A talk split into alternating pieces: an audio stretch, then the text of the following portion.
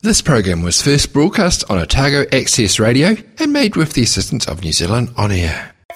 This episode of Profile of 20 Young Poets features expressive poetry including strong language and mature themes that may not suit all listeners. We advise discretion.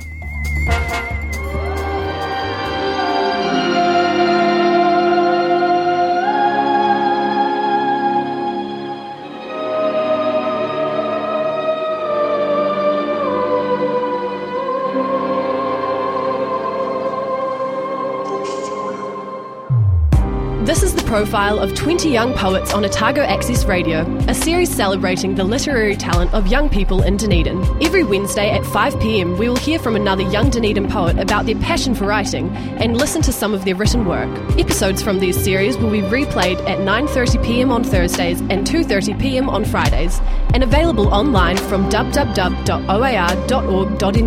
and iTunes.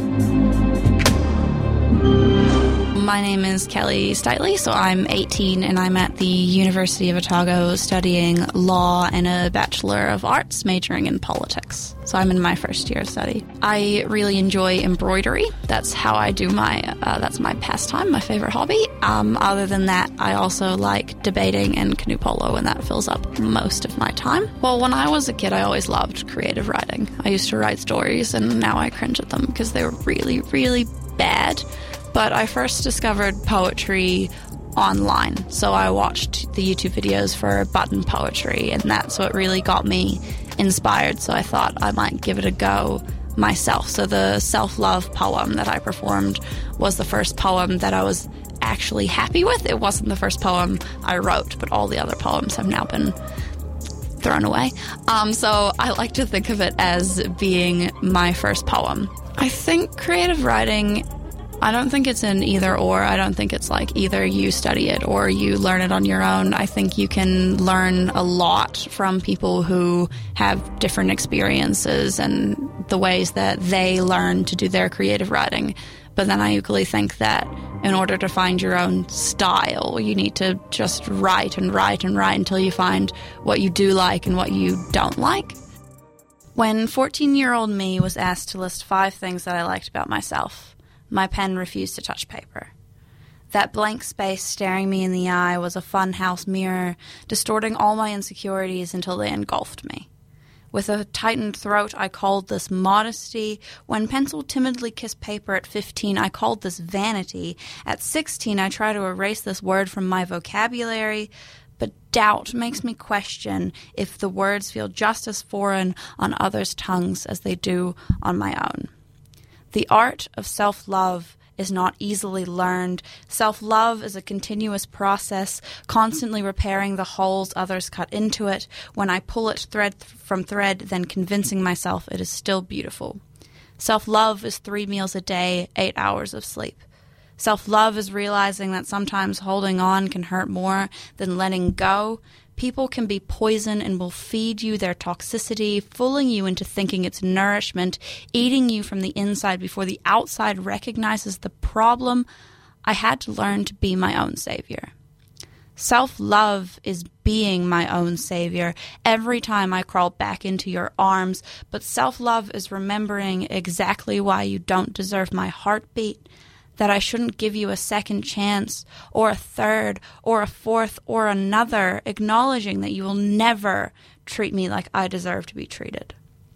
Self love is knowing that I deserve to be treated well. Self love is knowing that this doesn't include your manipulation, your words telling me to press send, that I am only beautiful when you say I am, but I am only beautiful when I say I am. Emptiness means nothing until I believe that something is there Self love does not include your jealous knife, damning words of slut, bitch muttered behind the keys of a message board as if I couldn't feel the cuts they make if I couldn't see them. No, no, no, slutty, you say, like I enjoy being a slut. That's a compliment, right? Self love is learning to not romanticize synonyms. They cut just as deep as you intended them to. Self love is finally listening to friends who said, fuck him. Self love is blank canvas thighs that stand only for inspiration. My body is art, and it does not require any more sketches to become a masterpiece. Self love is self forgiveness, self acceptance, self care. Self love is not guilt, not shame, not fear. It is not the drive for perfection perfection, it is the recognition that it doesn't exist. Self love is the wedding band without the diamond, a piece of string. It may be vulnerable, breakable, but in it lies a promise. You can tie it back together, you can sew it up. It may be patchwork, but this does not detract from its beauty. Self love is a work in progress a project that will never be finished, with check marks but no finish line, and I will be there every step of the way.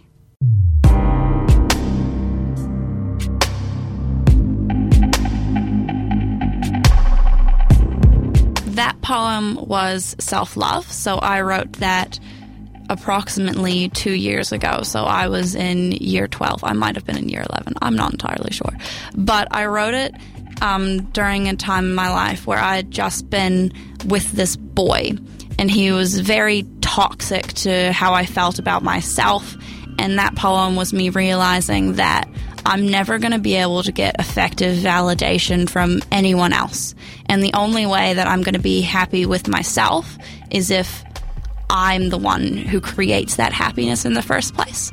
So that poem was about me learning that and going through the process and realizing that it's going to be very difficult, but it's a journey that's well worth embarking on. I really use poetry to express my emotions just because I find it to be a really good release. Like, I feel like whenever I am performing, I am giving those emotions to the audience. I'm letting them feel what I felt, and that's almost therapeutic for me. It's a way for me to get over those feelings. And I guess the reason that I do it through slam poetry is just because it's something that I really enjoy. It's something that I relate to. So whenever I listen to other people give poems or perform poems, I can understand what they're feeling. That's how I like exercise my empathy. Whereas with other forms of art, like with painting or with music, I understand that a lot of people, that's how they express empathy, that's how they express emotion, but it's never been something that's connected with me in the same way that slam poetry does. I think when I was at school, they did give me quite a few opportunities to actually do creative writing. I don't think I took a lot of those opportunities. So um, there were always those like creative writing competitions. Like my friends used to do them and won them and all of that. But I never really gave it a go. So I never really got feedback from my teachers about that other than the creative writing internals that we did, but those internals that we did, I did enjoy. So I kind of do regret not engaging more in all the opportunities that I was given. So when I was at school and we did our creative writing internals, I remember when I was in I don't remember what I wrote about in year 12, but when I was year 11, I remember we were just told to write a descriptive piece about an event. So even though that sounds kind of restrictive, I found that if you were creative, it was kind of more of a challenge than it was being restrictive on your creativity because you take that challenge and you try and figure out ways to make it your own.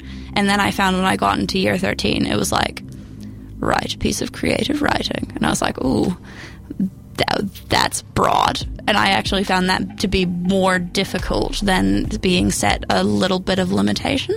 When I was in year 13, so last year, we studied Sylvia Plath, and I adored Sylvia Plath. I loved all of her poetry just because I thought it was so raw and so real.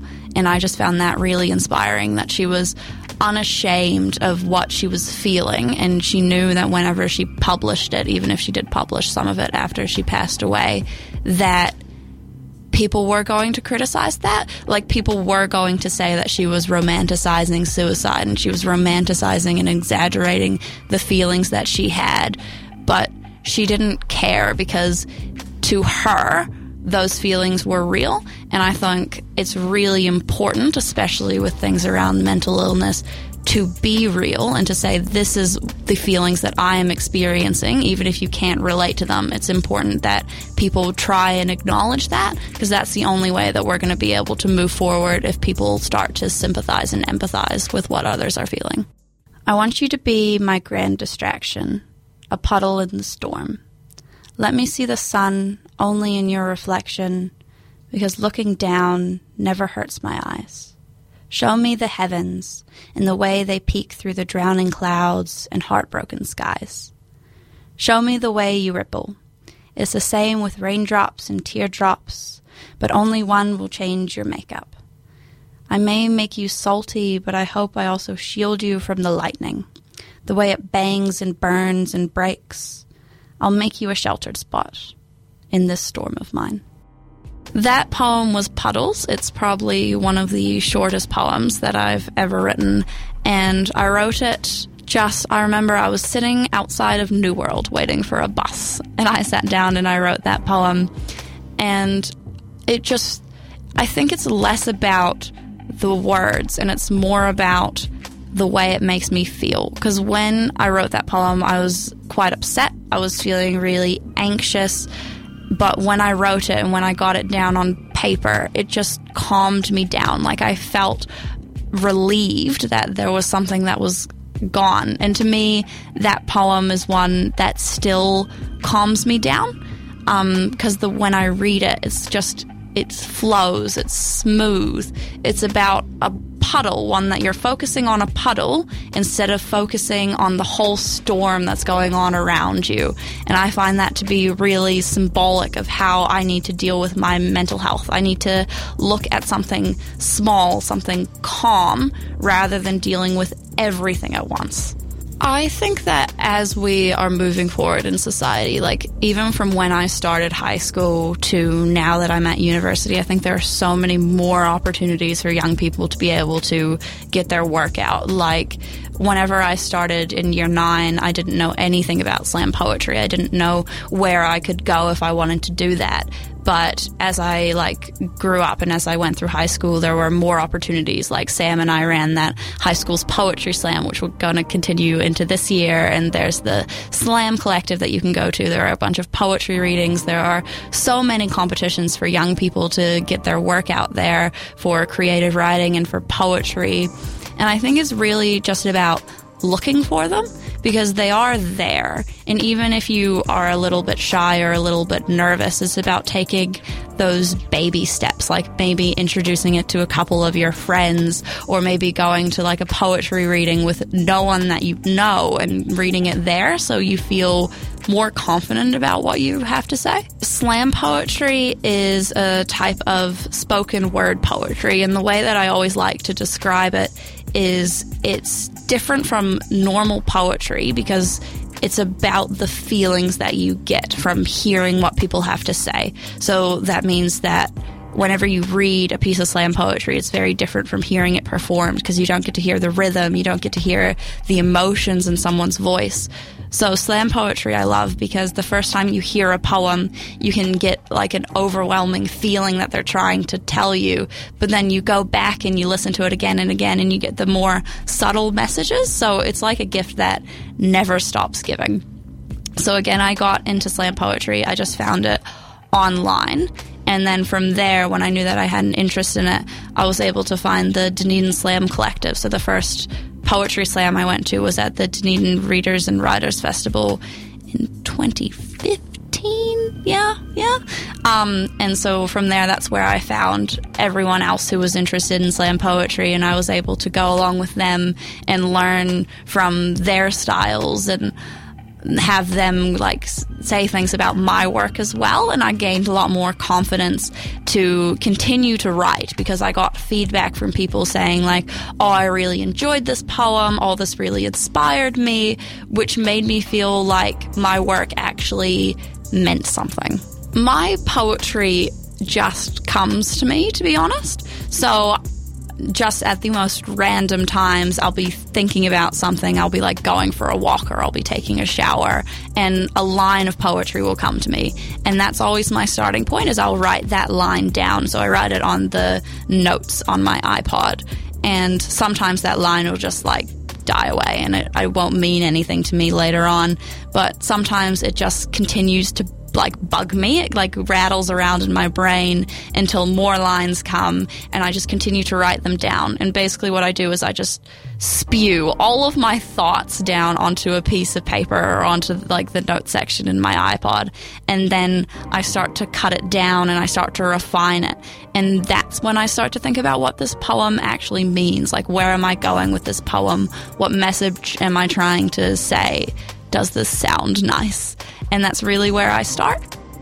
So these next two poems, I've kind of called them both childhood because as you'll hear, they're both quite similar. So the first one I wrote when I was in a very unwell state. I was very depressed. I wasn't happy. I wasn't looking forward to the future and I was feeling overall quite hopeless and that will definitely come across in the poem. So I mainly wrote it more for myself than for anyone else. When I wrote it, I didn't have any intention of ever performing it because it's a bit of a downer.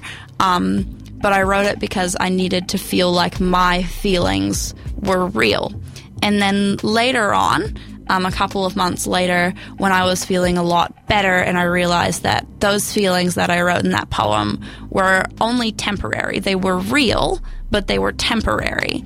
And so I rewrote the poem, um, and I wrote it so that it was more about the journey that I was going through. It acknowledged that there were going to be bad times, that I was still going to have struggles with this into the future, but it recognizes that there is an not necessarily an end point, but there's a silver lining. There's always hope. There's always something for you to strive towards, and that comes across in the second poem.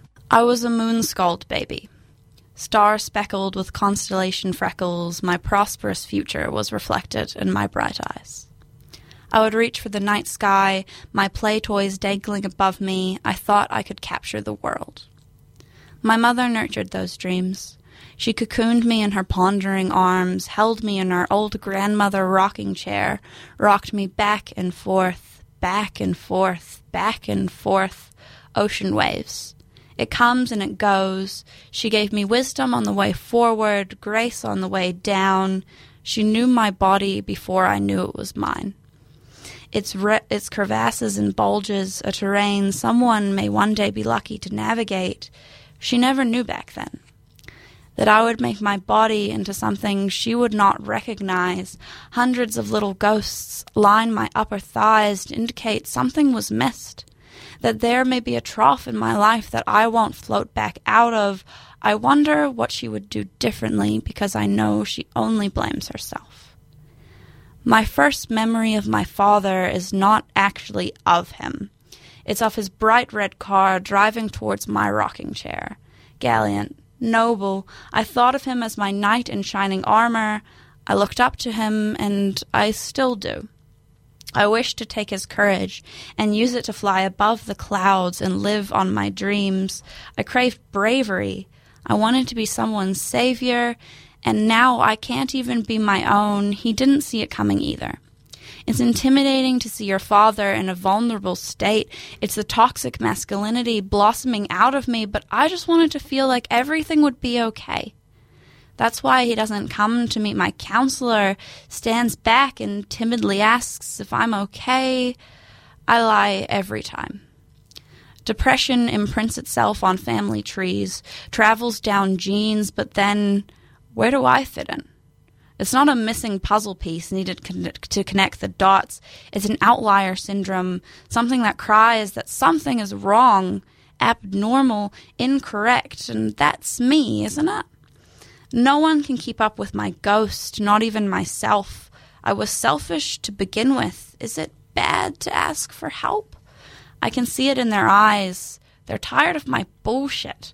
He has it coming from both sides. She blames herself. He doesn't know what to do. And where does that leave me? I've reverted back into a child. Tantrums in the toy store are replaced with suicide attempts on the back bathroom floor. I need you. I wonder if you ever think of me while you're about to go to sleep, waking up in the morning, walking to class. Do you ever wonder if I'm still here? If I've shed any unnecessary blood, I'll save you from your ponderings. I'm being electrocuted one step at a time. Oh, how lovely it feels to be completely alone. I was a clumsy child. I tripped over my own feet and dreams on the way up to touch the scar- stars. I thought I could fly, but was sent crashing and clattering to the floor. To discover the limits of gravity was to discover the imperfection of the world.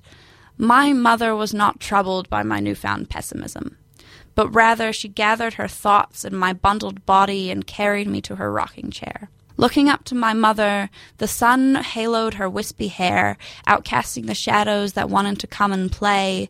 Her songs became her band aids. She mended my wounds on both the inside and out. She gave me reason to believe that words could soar.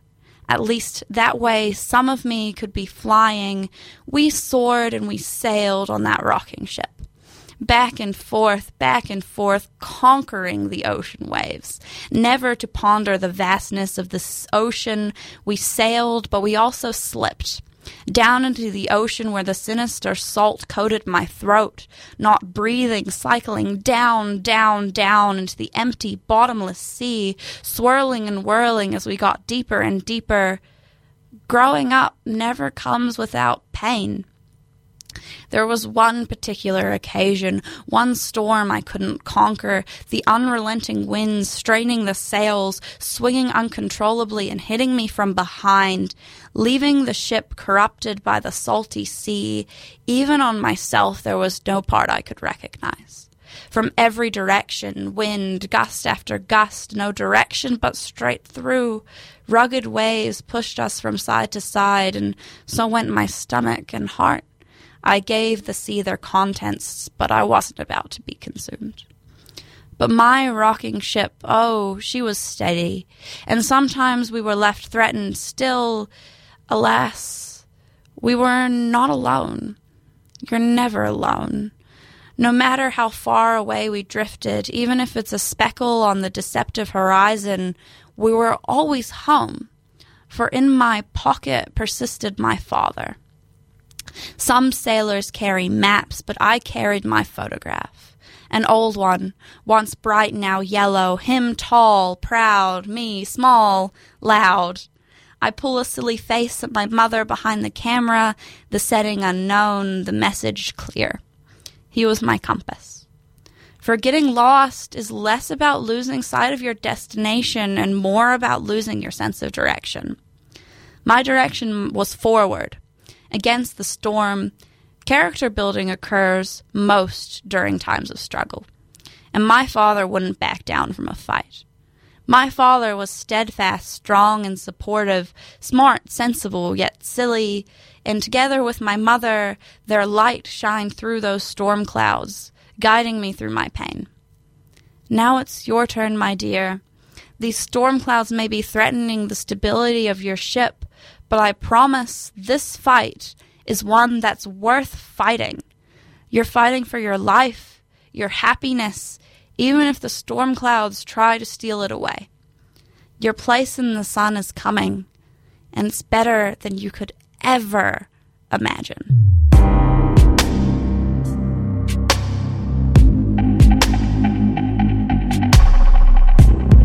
So, rewriting that poem. So, I did it because I could have just written a completely second poem, but the reason I rewrote the first poem was because I needed to feel like those specific feelings were going to be able to change. Like, it's not about an abstract concept for me. It's not about being like, oh, depression as a whole will go away. It's about these feelings of loneliness and isolation and the things I was feeling in that specific time. Those were real to me, whereas depression is more abstract. It's less of a thing I can connect with. And so by rewriting that poem, it was a way of dealing with those specific feelings at that specific time. Well, if you're interested in creative writing and poetry, the best advice I can give to you is just go for it. Don't be afraid of thinking, oh, this is going to be really bad because you're always going to be able to strive for something that you're happy with. Um, you're always going to be able to edit it, but you're never going to be able to get to a point where you're happy if you never start. So it's about starting and it's about working through it and it's about sharing your ideas with other people so that they can help you and so that they can tell you what they think so, probably the best way to hear more of my poetry is to come along to the monthly Slam Collective um, meetings. So, we have them every first Thursday of the month at 7 p.m. at the University Bookshop, and I usually come along. I don't always perform, but sometimes I do. So, maybe if you're lucky, you'll get to hear me again. That was the profile of our latest young poet on Otago Access Radio. This project has been supported by the Dunedin City Council's Creative Communities Scheme, Dunedin UNESCO, City of Literature, and Dunedin Public Libraries. If you would like to get involved with this project or any future Youth Zone projects, you can call the station on 471 6161 or email youthzone at oar.org.nz.